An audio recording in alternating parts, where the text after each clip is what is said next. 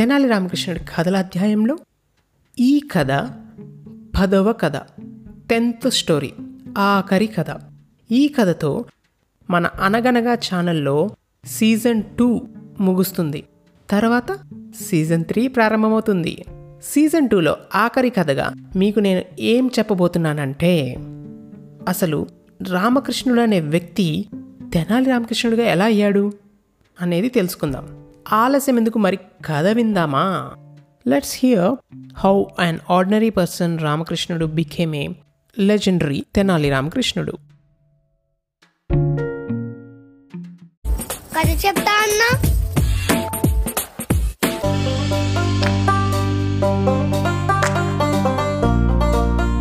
సరికొత్త కథతో వచ్చేసాడు దీపు మామ. ఆలస్యం ఎందుకు వినేద్దామా?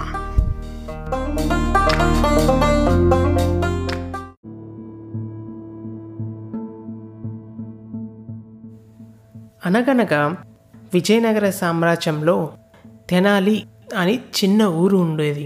అందులో రామకృష్ణుడు అనే వ్యక్తి నివసిస్తూ ఉండేవాడు. ఏ పని చేసేవాడు కాదు, రోజంతా ఖాళీగా ఉండేవాడు.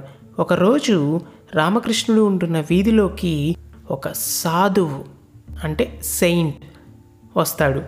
వీధిలో చెట్టు కింద ఖాళీగా కూర్చొని ఉన్న రామకృష్ణుని చూసి ఇలా అంటాడు, ఏమయ్యా, రోజంతా ఖాళీగా కూర్చుండే బదులు ఏదైనా పని చేసుకోవచ్చు కదయ్యా అని అడుగుతాడు. దానికి రామకృష్ణుడు, నాకు ఆరోగ్యం బాగుండడం లేదు, అందుకనే ఖాళీగా ఉంటున్నాను అని సమాధానం చెప్తాడు సాధువుకి. అది విన్న సాధువు, అయితే ఒక పని చేయి, నేను నీకు ఒక మంత్రం చెప్తాను, ఆ మంత్రాన్ని నువ్వు కాళీమాత ఆలయానికి వెళ్ళి వెయ్యి ఎనిమిది సార్లు థౌజండ్ ఎయిట్ టైమ్స్ స్మరిస్తే కాళీమాత ప్రత్యక్షమవుతుంది, నీకు సంపూర్ణ ఆరోగ్యం కావాలని కోరుకో అని చెప్పి ఆ మంత్రాన్ని రామకృష్ణుడి చెవిలో చెప్పి వెళ్ళిపోతాడు సాధువు. ఆ మంత్రాన్ని త్వరగా నేర్చుకుంటాడు రామకృష్ణుడు. ఆ రోజు రాత్రే కాళీమాత ఆలయానికి వెళ్ళి ఆ మంత్రాన్ని వెయ్యి ఎనిమిది సార్లు థౌజండ్ ఎయిట్ టైమ్స్ స్మరిస్తాడు. అప్పుడు సాధువు చెప్పినట్లు కాళీమాత ప్రత్యక్షమవుతుంది.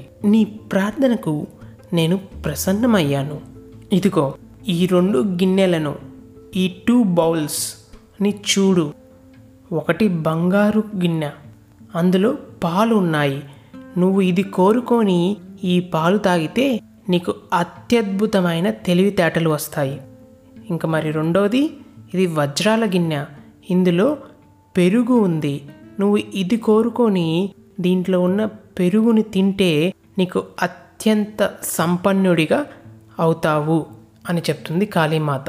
నేను ఒకదానిని కోరుకునే ముందు రెండిటిని కొంచెం రుచి చూడాలి అని అంటాడు.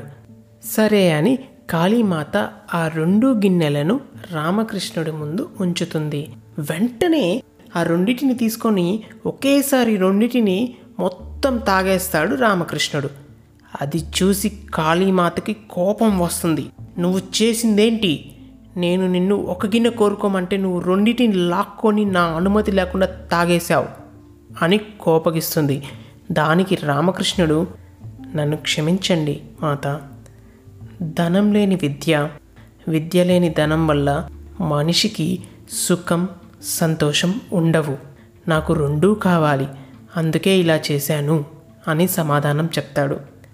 రామకృష్ణుడు చెప్పిన సమాధానం ఇంకా తన ధైర్యం నచ్చి కాళీమాత ఇలా అంటుంది, నువ్వు చాలా తెలివి కలవాడివి, ధైర్యశాలివి, ఇక నుంచి నువ్వు వికట కవిగా భవిష్యత్ తరాలలో గుర్తింపు పొందుతావు అని ఆశీర్వదించి మాయమైపోతుంది.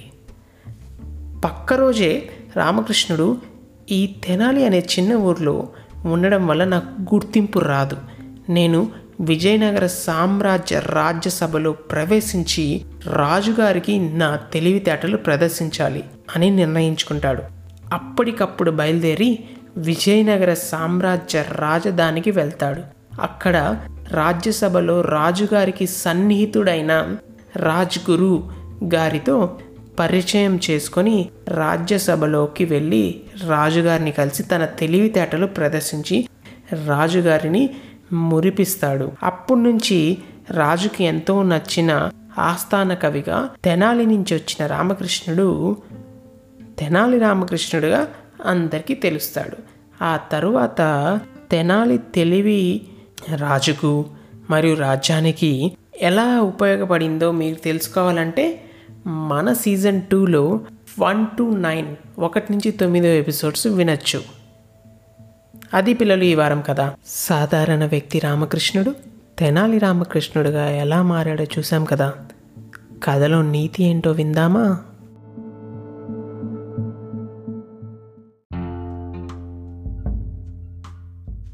ఈ కథలో నీతి ఏంటంటే మనం కూడా మన జీవితంలో విద్య అంటే స్కిల్స్ మరియు ధనం అంటే మనీ రెండు కావాల్సినంత ఉంచుకునేలాగా కష్టపడాలి. అప్పుడే మన జీవితం సుఖం సంతోషంగా ఉంటుంది. ఈ కథతో అనగనగా ఛానల్లో సీజన్ టూ పూర్తయింది. టోటల్ ట్వంటీ ఎపిసోడ్స్ సక్సెస్ఫుల్గా కంప్లీట్ చేసుకున్నాము. నెక్స్ట్ రాబోతుంది సీజన్ త్రీ.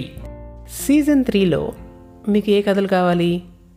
ఆ విషయం మీరు నాతో చెప్పాలన్నా మరియు నాతో మాట్లాడాలన్నా మీరు ఫేస్బుక్, ఇన్స్టాగ్రామ్లోకి వెళ్ళి మన ఛానల్ ఐడి అనగనగా సిక్స్టీ సిక్స్ అని సెర్చ్ చేసి మన లోగోతో ఉన్న పేజీకి వెళ్ళి నాకు మెసేజ్ చేయొచ్చు.